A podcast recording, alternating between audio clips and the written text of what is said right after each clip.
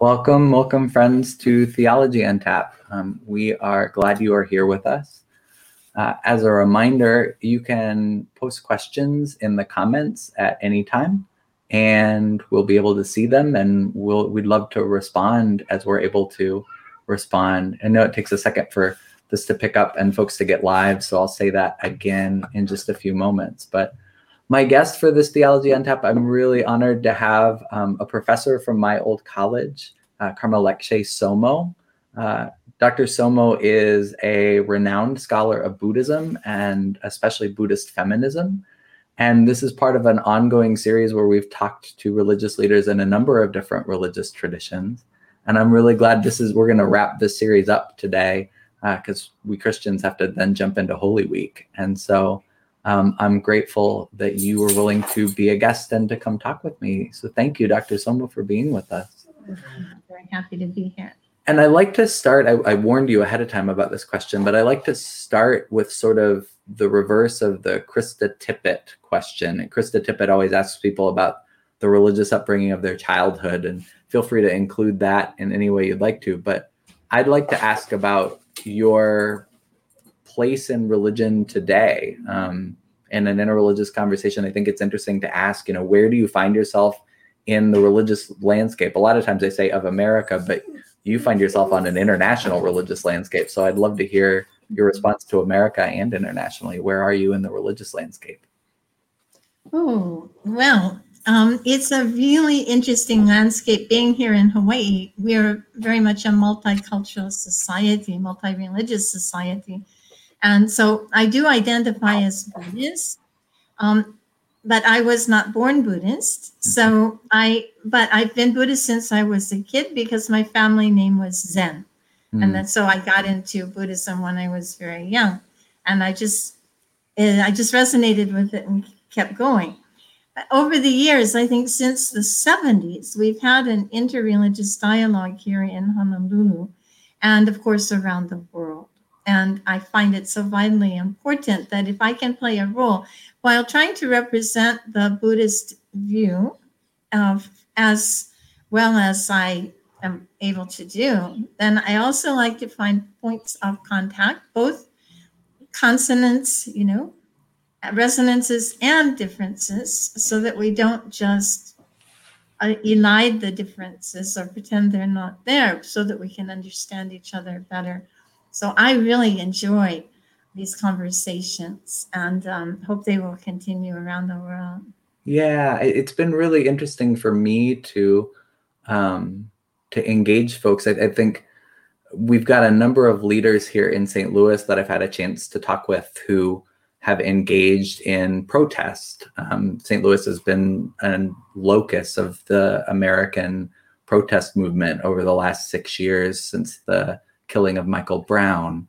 Uh, and before even Ferguson, I, some of my college memories are of you and some of the Catholic sisters and running into you at Iraq war protests. So I wonder if you could say a little bit about um, what it is as a, you know, visibly Buddhist um, person being on a Catholic campus, what that is like, but also what it means for you as and your Buddhist practice uh, to be in such an environment. Mm-hmm. Well, I think that um, it's really a tribute to the Catholics, at least at the University of San Diego, that they dared to hire a visible Buddhist. Yeah. You know, there are plenty of closet Buddhists around, and I've, I can I found them since I've been there. But uh, to be visible, to be public about your um, identification as a Buddhist, trying to be a Buddhist, we could say. I remember one Catholic priest said, trying to be a Christian. I said, okay, I'm trying to be a Buddhist. Mm-hmm. Um, and they have been very open-minded, especially my department. There's a lot of respect for different perspectives, different points of view. And I, they've even asked me to lead meditations and give talks in the Immaculata, which is mm-hmm. the you know, church on campus. And uh, I've never had anyone breathing down my neck telling me what to teach. Mm-hmm. Um, you know, someone recommended that I not talk about abortion, but I completely ignored that because I think we have to talk about it. Yeah. And um, in general, everyone's been very warm and friendly, I must say. And I hope that I've been able to contribute to interreligious understanding through my Buddhism classes and also world religions, death and dying, and other classes. Mm-hmm. I, I'll never forget listening to you talk about, um, it was, it was formative for me in terms of the way in which a religious tradition makes certain demands and requirements on us in terms of identity. Um, mm-hmm. I remember you talking about, cause, cause before you were a nun, you were a surfer, right? Right. And, right. and can, uh, will you tell the story about asking your um, superior about the possibility of still surfing or still swimming? Oh, right. Yes. When I was just about to get ordained, I asked um, a, a high Tibetan Lama who was here in Honolulu starting a center if I could go swimming after I was a nun. And he said, oh, yes, of course, if you're saving someone's life. And it actually happened one time that I took two Tibetans to the beach who told me they knew how to swim. But the second one just went, dived in and went glub, glub. And I had to dive in and, and uh, rescue him. So um, that was, uh, it's a, an example of adaptation. Mm. You know, um, how we represent ourselves. People expect us to be so holy and, and to be, I mean, truthful, when I arrived on the campus, I, I made a, a pledge not to swear on campus because I was too visible. Yeah. And I tried my best. Most of the time. I'd like not to swear on campus when you're... I, I, no. That's interesting because I think for me, I, when we were, before we went live, you remarked it's the first time for you seeing me in a collar. And I think... You know, when you're when I'm wearing a collar, I become aware of it, but I, I'm more notice when people catch themselves around me. I don't know if you have that experience too, where they yes, just start no. apologizing. Yeah, they'll apologize for lighting up a cigarette or saying a swear word or something like that. And sometimes they'll come up and con- start confessing mm. to, to in the parking lot about infidelity or, you know, what they'd done in Vietnam or something like that. Wow. And so we do have a responsibility, a role to play. And of course, on the U S D campus, there are not that many Buddhists, but sometimes they do come, especially R O T C. Mm. Um, not only Buddhists who are enrolled in that program, but others too who are having some kind of a conflict um, about their commitment to peace and their commitment to war uh, or whatever it's. So this is part of it. Um, I do remember when I came down t- for my uh, interview at uh, U S D. Well, actually, I did the interview on the phone.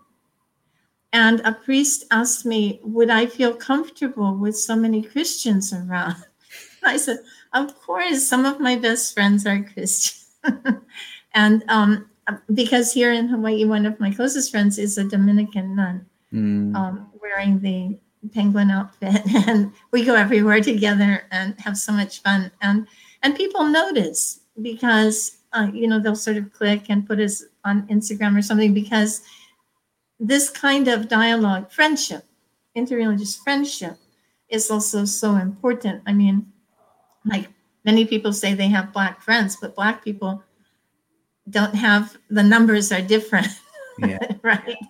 So friendship is vitally important to um, a peaceful world. Yeah. I so I wonder if I can, I, as an Episcopalian, I, you were one of the first people, and you said you didn't say this term to me. I must have learned the term later, but who talked about friends of yours that were Buddhist Episcopalians. Yes, um, that's true. And since since we had that conversation, I, I heard the term Buddhapalian, which, I, you know, mm-hmm. sort of a portmanteau of those two words, which is funny and, and interesting, but I I wonder what you can say from a Buddhist perspective about, um, I, I've got a good friend from seminary who wrote his thesis on what he called multiple religious belonging, or folks who are on multiple paths. But from a Buddhist perspective, you know, is there such a thing as a Buddhist Episcopalian? Or what does that mean? Right. Well, um, it, it's a common term in religious studies now, dual belonging. We hear mm. most often, but multi-religious belonging will also work. And um, it's quite common, actually. And for the, from a Buddhist perspective, you know, we don't have memberships anyway. If you want to call yourself a Buddhist, well, we hope you behave properly, but, you know, there's no one to controlling this. Um, in, in the institutions are basically based in the monasteries, and they're functioning virtually independently. So if um, a person, but more importantly, it's not about the, the label. The idea is, if there are things in Buddhism that are useful, then please, welcome to to take them and learn them and apply them if you like. Um, the the Dalai Lama has actually come out saying, don't change your religion. Hmm. If you're a Christian, be a good Christian. If you're a Muslim, be a good Muslim. If you're a Jew, be a good Jew. Um, but he also says that if there are aspects of Buddhism that are meaningful for you and useful, and they, you know, the ethical guidelines are quite clear and, and helpful. Or the meditations are, uh, I think everyone needs to calm down these days, right? So there are lots of good s- skills that the Buddhists have to offer. The teachings on compassion, you know, everyone talks about compassion, but how do we develop it on a practical level? What are the steps? You see, what are the practices that will make us more compassionate people? So I think this is most important. So when people talk about being Buddhist Episcopalians, or, you know, here in Hawaii, we have people who go to, you know, they go to the Hindus on Monday, the Sufis on Tuesday, the Buddhists on Wednesday, the Calvary by the Sea on Thursday, um, and they love it all. And when we planted a Bodhi tree last year at our new peace center here, we had prayers in eight religions. Wow. And and that's not uncommon. When people do house blessings or baby blessings, they call us all. And so we all pray together and we all respect each other.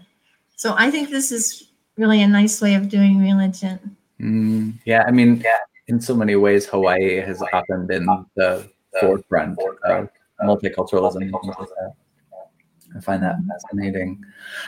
How about, I remember when, it was not long after I graduated, but um, I came back for uh, when Thich Nhat Hanh came to U S D. And I know that, you know, he and Thomas Merton were good friends and supported one another's causes. And so there's a long history of Tibetan, or uh, he's not Tibetan, he, of, of um, Uh, monastics from Buddhist traditions and Catholic traditions being in close contact. But he's also of a different tradition within Buddhism than you are, correct? Mm-hmm. Could you Vietnamese. Say about that? Yes, he's a Vietnamese peace activist and poet, an artist, calligrapher, yeah. who's had a, a huge impact, I think, on the world. He has written over one hundred books, and he has monastic communities that are open to lay people as well. Lots of programs for children and so forth. So he writes books like Peace is Every Step. I'm using it in my class this semester, or every semester. And, um, you know, Present Moment, Wonderful Moment, and things like this. It's a very simple presentation, but a very meaningful, especially in terms of applying these uh, high ideals to our everyday life. Mm-hmm. But it, so he, but he teaches in a different lineage of Buddhism, though, right? Correct? A Vietnamese tradition, and it's a, a Zen, a Zen school of Buddhism, emphasizing meditation. But what's interesting today is it's not only interfaith, interreligious. There's also so much ecumenical dialogue. Hmm. So previously, Buddhists didn't have that much contact with each other because they were spread out all over Asia. Transportation communications were not as they are today. And so it's in the last thirty, forty years that Buddhists have actually started coming together and exchanging views and exchanging prayers and um, exchanging ideas about social transformation, working together. So I think that many of the teachers also have trained in more than one school of Buddhism, mm. especially um, American teachers, North American teachers have actually not just dabbled, they've seriously practiced in more than one Buddhist tradition. And some of them, many of them were also born Jewish mm. or Christian. So they also have a, a multi-religious background. Yeah, no, that's, that's a... In my congregation, we sort of joke that our sister congregation is the Reformed Jewish congregation in the city, the Central Reformed congregation, that we've got some folks that spend Saturday there and Sunday with us. And sometimes that's because of marriage. Sometimes it's, you know, one partner is uh, grew up Jewish and one partner grew up Christian. Uh, and sometimes that is, you know, people that do have multiple religious belonging, or, or uh, you used a different term than that, is like dual religious belonging. But it's an interesting... I could even say that I never stopped being a Christian. Hmm. I I love Jesus, and I love what he taught, and I really try to practice it. I have utmost respect for his, for him and his teachings. Mm-hmm. And it just, you know, my path led me a different direction, maybe because of my family name. But for me, um, so many of the basic principles are virtually identical. Mm. And if we lived them, we could call ourselves either a Christian or a Buddhist, and it would it would work. I, there's a ongoing discussion within Christianity, and particularly within sort of the wisdom schools or contemplative schools of Christianity, that talks about Buddhism. Um, and sometimes it's interesting because I, I got my good U S D education and was involved with some of the ethnic studies uh, work that was early when I was a student there. Um, we won't talk about how long ago that was, but uh, that some of that initial conversation, the sort of uh, Thomas Merton and Thomas Keating and the folks that really get involved in contemplative life within Christianity, are learning from folks like Thich Nhat Hanh or Shunryu Suzuki and folks who bring Buddhism to California and other places in the United States. I wonder, though, about that.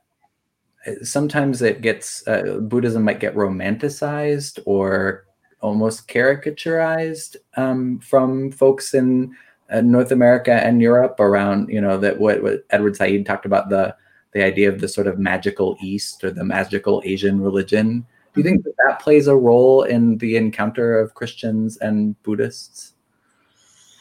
Well, from my experience, it's usually quite sincere. Mm-hmm. And of course, all the religions get caricaturized in a sense, you know, because we want to look at the positive principles. Um, Hawaiian spirituality, for example, too. We can fashion it as we wish, in a way, in modern, in the modern day. We have that freedom. Now, I don't mean just dabbling or appropriation on a really superficial, you know, sort of tacky level.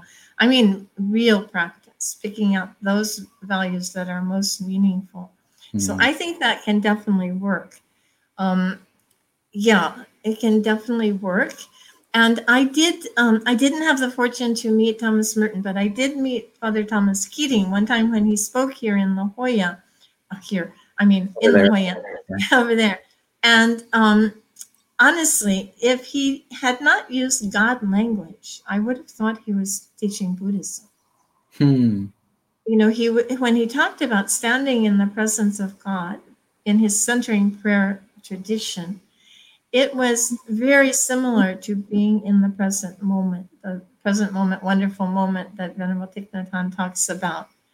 So I was really, really impressed with and how he's, and he managed to stay within his own tradition. But then we have to realize that he had been engaged in twenty, twenty-five years of uh, contemplative dialogue up in Snowmass, mm-hmm. uh, Colorado. And so he had been in an intimate dialogue with Buddhist monastics for many years, and he practiced uh, Buddhist contemplative practices during those years. So, but that's a perfect example of this um, ex- this constructive exchange mm. that I think is really positive. Well, at the same time, of course, we cannot elide or, you know, whitewash the differences. I'm not saying that at all. And His, the, His Holiness Dalai Lama has been very clear about this from the beginning. We want to be friends to the point that we don't have to pretend we're not, that there aren't differences. There are very real philosophical differences. And we're not looking for some sort of big blob religion here. Um, it's, uh, you know, um, we have to be, I would even say precise about, But then it's complex because there are many different Buddhist traditions and they don't all agree. And but that's the fun. Yeah, I mean, it, it can be fun until it's not fun at times. I think um, I we, we mentioned briefly, but uh, having both been in Catholic contexts and now living where I live in a city that's very, very Catholic, it was difficult last week when the Vatican made the pronouncement they did about same-gender marriage.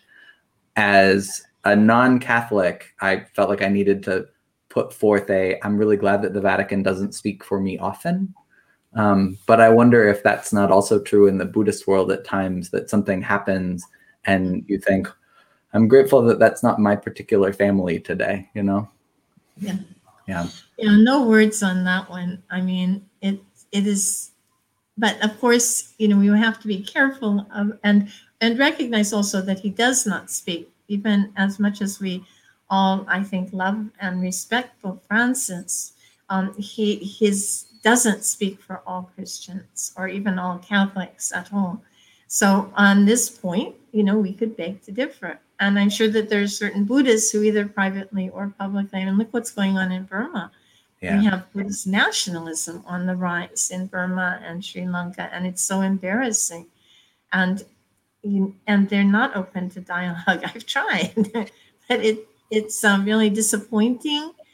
Um, in, I mean, really seriously disappointing in that it conflicts with some of the basic principles that we've come to know and love about our traditions, about, you know, children of God, uh, or everyone has Buddha nature, or, you know, some some really basic stuff.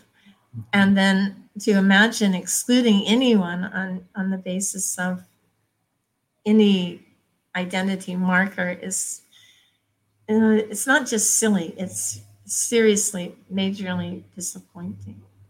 Yeah, it's that's one where it's, um, and I wonder if I could ask you specifically in a moment about uh, God and Buddhism, because it's a, the most recent conversation I had was with uh, an, a humanist, ethicist, atheist leader of the Ethical Society here in Saint Louis, who's a, he calls himself an evangelical atheist in the sense that he thinks that everyone should be liberated from this idea of God. But Buddhism is one of the traditions when we get into interreligious dialogue that I think most effectively pushes back against that blob religion you were talking about. Like, it's all the same God. And then the Buddhists go, wait, wait a moment, wait a moment.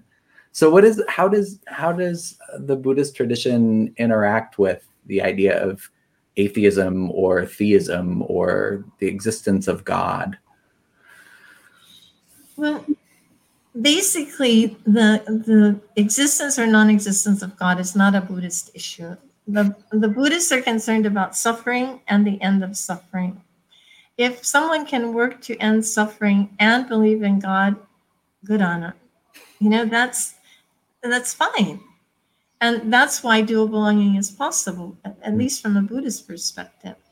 Um, if, if it's meaningful for you, and I'm... And, in dialogue with a lot of Hindus who also, you know, it, it's very trendy to say, well, we're all going up the same mountain. We're all going to get to the same place. No, we're going to get to different places, because if you want to go to heaven, you hopefully you'll get to heaven. If you want, you know, liberation, um, hopefully you'll attain that. If you want perfect, you know, awakening, well, hopefully you'll attain that, or, you know, inner peace, or whatever your goal is. Um, but It's just simply that the, the Buddha probably did not flatly deny the existence of God. But I mean, after all, there were three hundred thirty million gods in India, and he often referred to them. You know, he he actually asked for protection for the for the practitioners from the gods who they saw as being all around us. It was part of the cos, you know, the cosmology. Um, If the giants flatly deny the existence of God because they say everything has to have a cause. And mm. if, and even God as the causeless cause would have to have a cause. And then you have an infinite regress. But that's not the Buddhist view. Those, some Buddhists may agree, but mm. the Buddha didn't teach it in that way. No. This, the idea is that we're responsible for ta- taming our minds, uh, purifying our minds, trying to eliminate greed, hatred, and ignorance. Mm-hmm. And this is the main thing, to be a more compassionate, wise person. It's it's really not, the Buddhists are not so concerned about belief. Hmm. In fact, or maybe concerned about action. Yeah, well, and that's that's something that I've heard a number of, you know, as as Christianity encounters the end of its time where it's the assumed religion in, in a society, right? That there's a lot of uh, going on in, in the conversation about whether Christianity is reached this new epoch where we're, Uh, we can no longer assume that everybody born in Christendom is going to be Christian. There's a lot of identity struggle going on. And one of the more positive conversations I've heard around that has looked at Buddhism and has said, well, one of the reasons why Buddhism may be on the rise in North America and in Western Europe is because it presents itself as a way of life more than as a system of belief. It's not so much you sign on the dotted line that these are your ideas, but that you attempt to, as you said, you know, you you you you try to be a Buddhist. You, it's about your practices. Right. Could I ask you about the, the practices that are meaningful for you in your day-to-day, week-to-week life? Yeah, sure. I think that meditation is very important. And of course, there are many different kinds of meditation, sort of an infinite variety of meditation techniques that we can draw from. So I particularly like meditation on breathing, or we can mm-hmm. say mindfulness of breathing. It's very basic. And there's also mention of mindfulness of breathing in Christian documents, namely the Philokalia, from what I understand. I haven't um, read it, but in fourth century document, you know, it seems like at one time they actually did mindfulness of breathing. So then we have lots of meditations on, um, say, loving kindness and compassion. And then we have meditations on the teachings themselves. These would be more like contemplations, more like the not Ignatian, you know, sort of um, reflections, mm. where we actually take an, a, a concept such as suffering and reflect on it, true or not true. Mm. You know, law of cause and effect, true or not true. It's the idea is that we don't just swallow it, but we check up through our own experience to see whether some of these ideas make sense or not. And if they make sense, using rational arguments, um, logical thinking, if, if they make sense, then we can accept them. But there's no catechism, you see. There's no nothing we have to believe. Hmm. We need to discover for ourselves, you know, the idea of suffering and the elimination of suffering. If by getting rid of anger, we're a more peaceful, happy, and kind person, that speaks for itself. Mm-hmm. Mm-hmm. Yeah, that, that that idea of the practice, you know, is itself validating. It, it is itself, shows you what it is. The other tradition from Buddhism that I have found A, resonates a lot with folks is the tradition of taking refuge, um, oh. and, and the idea of, um, you know, rather than just signing up and saying, I believe these statements in a creed, but that you need in a way, you know, that the teaching, um, the community that, I mean, as a community leader, I find that an important part of, you know, a lot of times when people say like, why would I join the church? I will say, well, you know, from the Buddhist tradition of, you know, like taking refuge in a community, um, it helps. Can you talk about the role of the community in Buddhism and what it means to take refuge? Right. Good question. Well, I think that com- I agree with you that community is very important. As we see now during the pandemic, people are trying to maintain their their meditation practice on their own and finding it quite difficult, frankly. Mm-hmm. That when you could get together even once a week or hopefully even every morning, then you have this kind of support system. Mm. But when you're on your own, just it's just you and the screen, then it's a little bit hard to keep it going. So that's the value of community. Um, traditionally, the refuge formula is to take refuge in the Buddha, the Buddha's teachings, and the Buddhist community. Mm. Um, early on, that was considered the monastic community because they were the ones who were trained and educated in the teachings of the Buddha. So the idea is that you take the Buddha as a teacher and the Dharma as the teachings, uh, and this is your path to liberation. liberation from all the the defilements of the mind, all the mental afflictions, emotional, you know, turmoil, right? And so, and then the community helps support you. So they even use a medical analogy that the Buddha is like the doctor, the Dharma is like the medicine, and the Sangha is like the nurses who help you know how to take the medicine, hmm. right? Help, help you out with that. So, um, but today, it's not only the monastic community. We have lots of lay teachers, some excellent lay teachers also. There have always been lay teachers. Mm-hmm. But in traditional Buddhist societies, they sort of privileged the monks, male, yeah. um, primarily. And this is all changing today. I wonder, yeah, I'd love to, I'd really like to get into that, because I think it's a, you have become, um, you know, renowned in the circles of Buddhism, specifically for lifting up the voices of women, not just in your scholarship, but in your practice. You, you've helped found a couple of communities that specifically support the rights of Buddhist nuns. Could you talk a little bit about that work? Well, I didn't know about um, Paragon or something, but I, yeah. I'm definitely a troublemaker. And it's and, um, John Lewis, that's a good thing. Society needs, yeah, it's an important job. Somebody's got to do it.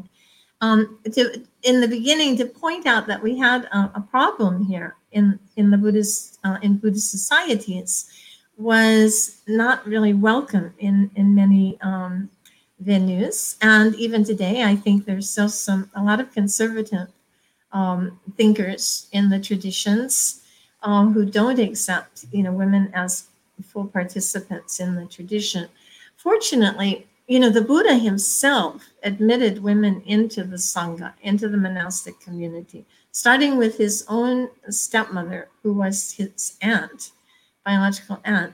And by admitting her, and she became a leader who then led thousands and thousands of women to live a spiritual life.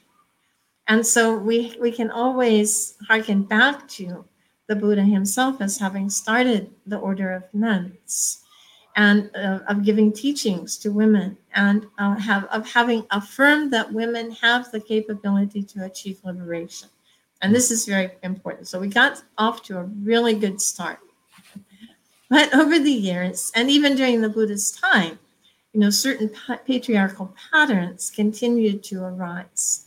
Uh, I mean, one day he even found a nun passed out because she'd given away her lunch to a monk.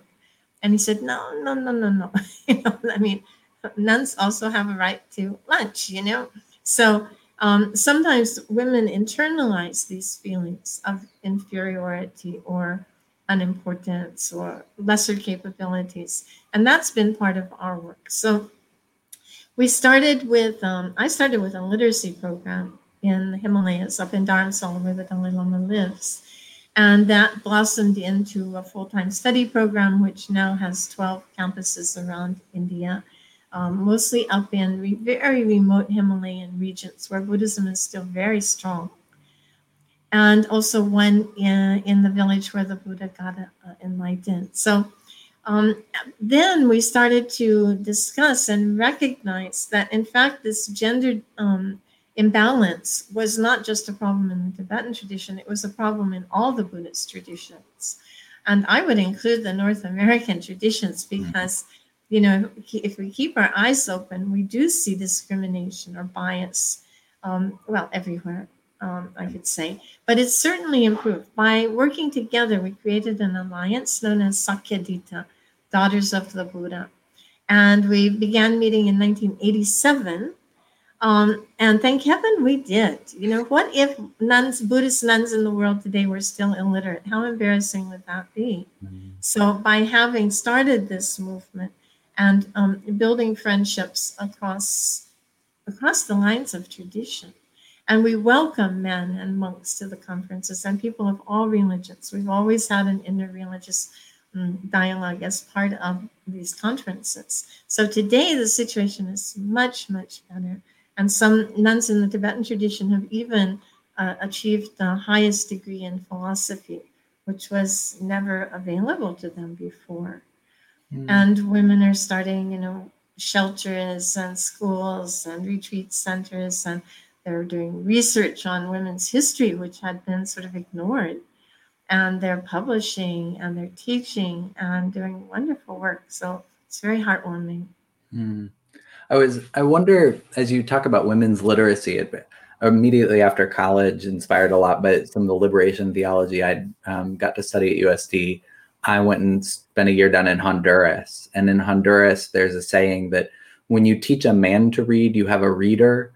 When you teach a woman to read, you educate a village. Uh, and I wonder, have, have you seen an effect like that as well? Have you seen women getting engaged in, you know, have you educated villages in that sense? Yes, I think we could say that there has been a lot of progress, but there's still much more to be done. Um, the idea, you know, the monasteries have always benefited the community. They've been the, the clinics, they've been the schools, they've been the shelters, um, old folks' homes, orphanages and all of that. But I think there's more, much more that can be done in terms of bringing um, it, bringing about the welfare of the wider society. Usually people come to the monastery and learn there. But now it's time that the monastics need to move out. Mm-hmm. Dalai Lama's been saying this for decades.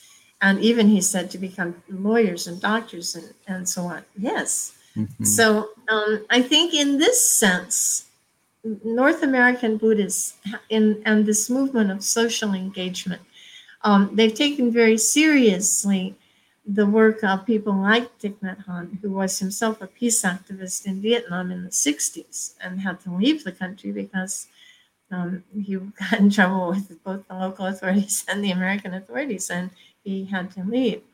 So this idea that, that Buddhism isn't just contemplation in a cave somewhere, it actually, um, the real value is in bringing it to the people and not just the teachings, but a total transformation of society. And it's being articulated more and more. I think it's very, very helpful, very, very important. So that brings Buddha sort of on the front lines of these new discussions about social justice. Mm-hmm. And um, yes, you know, many of us do march, often hand in hands with our Christian, Jewish, Hindu brothers and sisters. And being visible, I think it has an impact because, you know, even the San Diego Police Department called us up and asked us to be, you know, to come down to, mm. um, you know, because there was uh, word that some white supremacists were coming down to Chicano Park to destroy the murals. Mm. So they contacted us, the so-called religious leaders, to come and be a presence there. Mm. Not once, but twice. And in both uh, on both occasions, it was peaceful. Mm. So um, that, that's a, a good example, I think. I'm glad to hear that. I mean, we our experiences here in Saint Louis have been not quite as collaborative often between clergy and police. Um, so that's a wonderful thing to hear. Uh, I would wonder about this, um, um, you being a troublemaker, and I can't help but you've mentioned the Dalai Lama a number of times, but I find him to be, he's also very good friends with a, a leader in our tradition, Desmond Tutu, and both of them have the capacity to create some good trouble, I think, um, on the world stage. But he said something that I've I always wanted to ask you what you thought of it, because I think he said it after uh, you and I saw each other very often, which didn't, did he say that the next incarnation of the Dalai Lama might be a woman? Did I? Um, he said it could be. Okay. He said it could be. Um, yeah, first of all, you know, he and Bishop Tutu are tight buddies. Yeah. I mean, Bishop Tutu was so upset that the South African government did not give a visa to the Dalai Lama to attend his birthday party because they didn't want to offend the Chinese, right? That's is so often the case. But um, His Holiness has said that uh, he would take whatever rebirth would be most useful to, for the people. And this is typical of sort of the bodhisattva idea. One takes rebirth intentionally, deliberately, in a place where they can be of most benefit. Mm-hmm. And so, and in whatever form would be of most benefit. And he said, if being born as a woman would be most beneficial, he would be happy to do that. Mm-hmm. But he said, if people don't listen to women, what would be the point of taking a female rebirth? So it depends on the needs of the society and even I mean, what is most important for that particular society? Um, and even are they really ready to hear the wisdom of a bodhisattva? You know, if, if um, let's see, let's see. Yeah, I, I just found it, I mean, I, I find a lot of things that I, I quote him often for saying something along the lines of, you must know the rules well so that you can break them properly. Um, but I find that the Dalai Lama tends to do that a little bit, that he tends to say things that will give rise to at least heavy thought processes. Or I, I love that you've you've thought through this and, and the way that he's, but I, I find that really interesting. Like a way to support feminism is to say, well, what if, you know? Well, you know, he jokes a lot. Mm-hmm. He jokes all the time. And he's even gotten in trouble for some of his jokes that hit the front pages and so on. But um, also, a lot of quotes are attributed to him that he never said. Mm-hmm. Like there's one about, you know, the path to happiness, and it ends with, you know, pursue love and cooking with wild abandon. And you know right away that didn't come from the Dalai Lama.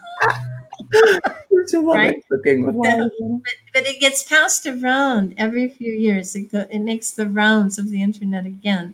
Mm-hmm. And, and to the point where I even checked with his office and they said, no, no, he didn't say that. But all these things just keep getting circulated. So it's um, probably better to go to his oh, writing. Yeah. But um, he, he's also done many talks now with the pandemic. One silver lining is that his website has all these wonderful teachings on it mm. with English translation, sometimes translation into forty different languages. So wow. There are many opportunities now to hear it directly from him himself. Mm. And you will find that he jokes, but um, but he also, you know, he follows the rules, but he also like wears the baseball cap, right? Which mm-hmm. is not traditional. and um, and sometimes holds hands or even hugs a woman, which is not traditional at all for a monk. But, you know, um, so I think he sort of deliberately sort of um, extends the envelope just a bit to so that people recognize that he's he's very human. But, you know, in the fifty years that I've known him, I have never once seen the slightest inkling of self-concern hmm. in this person. I mean, he thinks twenty-four seven about the benefit of others, mm-hmm. which is the mark of a bodhisattva.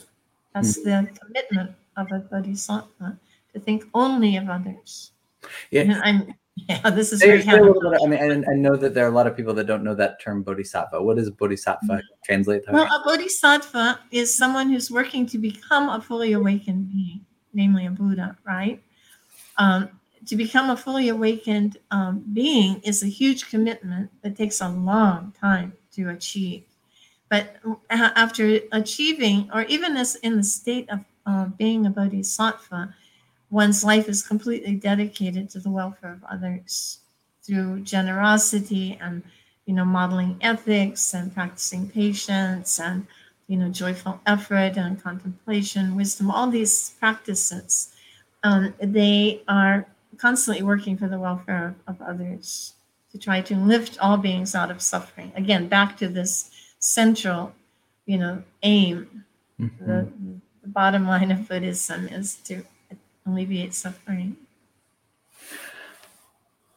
It, it is. It's a, such a. It, it it is interesting the way that the resonances come with Christianity. You know, this this idea of, you know, when we think about who Jesus was and just his daily encounters with folks, um, you could map that idea of the bodhisattva, the the lack of concern for self, the consistent. Um, he's known as this healer in a very particular way. Um, but I wonder as well how much, um, you know, it, there's a there's a quote, and maybe it's misattributed to Gandhi. I think I've seen this enough places, but that uh, Gandhi once said, you know, uh, Christians, I really like your Christ. Your Christians are not much like your Christ, right? Mm-hmm. And mm-hmm. I find it interesting that um, in your own tradition, you've you've You've taken a very particular place. Um, as a professor and as a uh, teacher and as a nun, and yet you found a way to ask your tradition to be a bit more Buddhist. Is that a fair? I mean, like in it, it or a bit like more how more how the Buddha uh, treated women. Is that a fair assessment? Well, I think we can all try to live up to our ideals, and we can never impose that on others. Basically, we ourselves have to try to live up to those ideals. But I do think that we can point out where there are weaknesses, where there are failings to live up to those ideals. And Jesus and the Buddha both modeled that by reaching out to the poorest of the poor and, and ministering, you could say ministering, right, to those who needed it the most. Yeah. And working with people of all different backgrounds, including women, right, which was very radical for both of them in the societies in which they were, you know, found themselves. And so I think that in a way, um, by reminding people of the ways in which these two model figures lived, um, you know, it's not an explicit criticism. It's just a little reminder that, hey, this is what we're supposed to be about. Shall we uh, try our best? Mm-hmm. You know, so, um, but now sometimes in, in cases like uh, violence, this is really hard because power and uh, wealth and violence often go hand in hand, and they're diametrically opposed to the teachings of both traditions. And yet, how do we try to help address this or reverse this? And it's a huge problem. Christian nationalism in the United States, we yeah. see where that's going.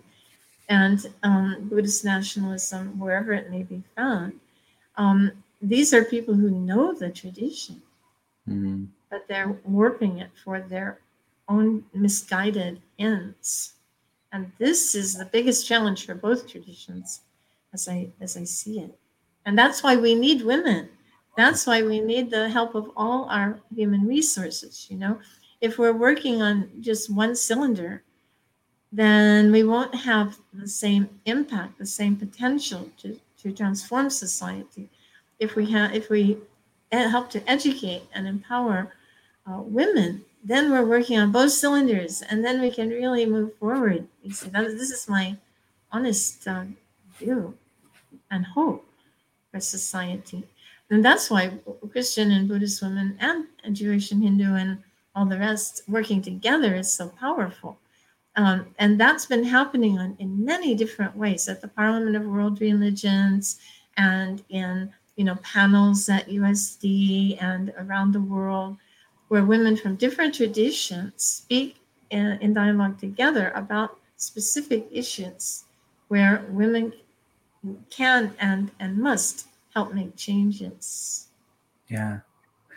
Yeah, I think that that's a, a wonderful place to sort of start to bring our um, conversation to a close. I, I do, I think amplifying the voices of those whom some of the parts of the tradition have not traditionally amplified helps the tradition be more fully itself. And I, I love that image of that it helps the tradition be able to encounter the world in a way that the world really needs it right now. Um, that's a, I, I'm always impressed by how when folks of different faith traditions uh, talk about their own tradition, uh, the resonances can really help us to understand, you know, it's, it's not that we're all in one uh, religious tradition together. It's not that we're all climbing the same mountain or whatever metaphor you want to use. I, I love that. The, blob religion, that's like that's a great one, but that there are certain resonances, the way that you speak about the Buddha, the way that you point to the Buddha's uh, interaction with women.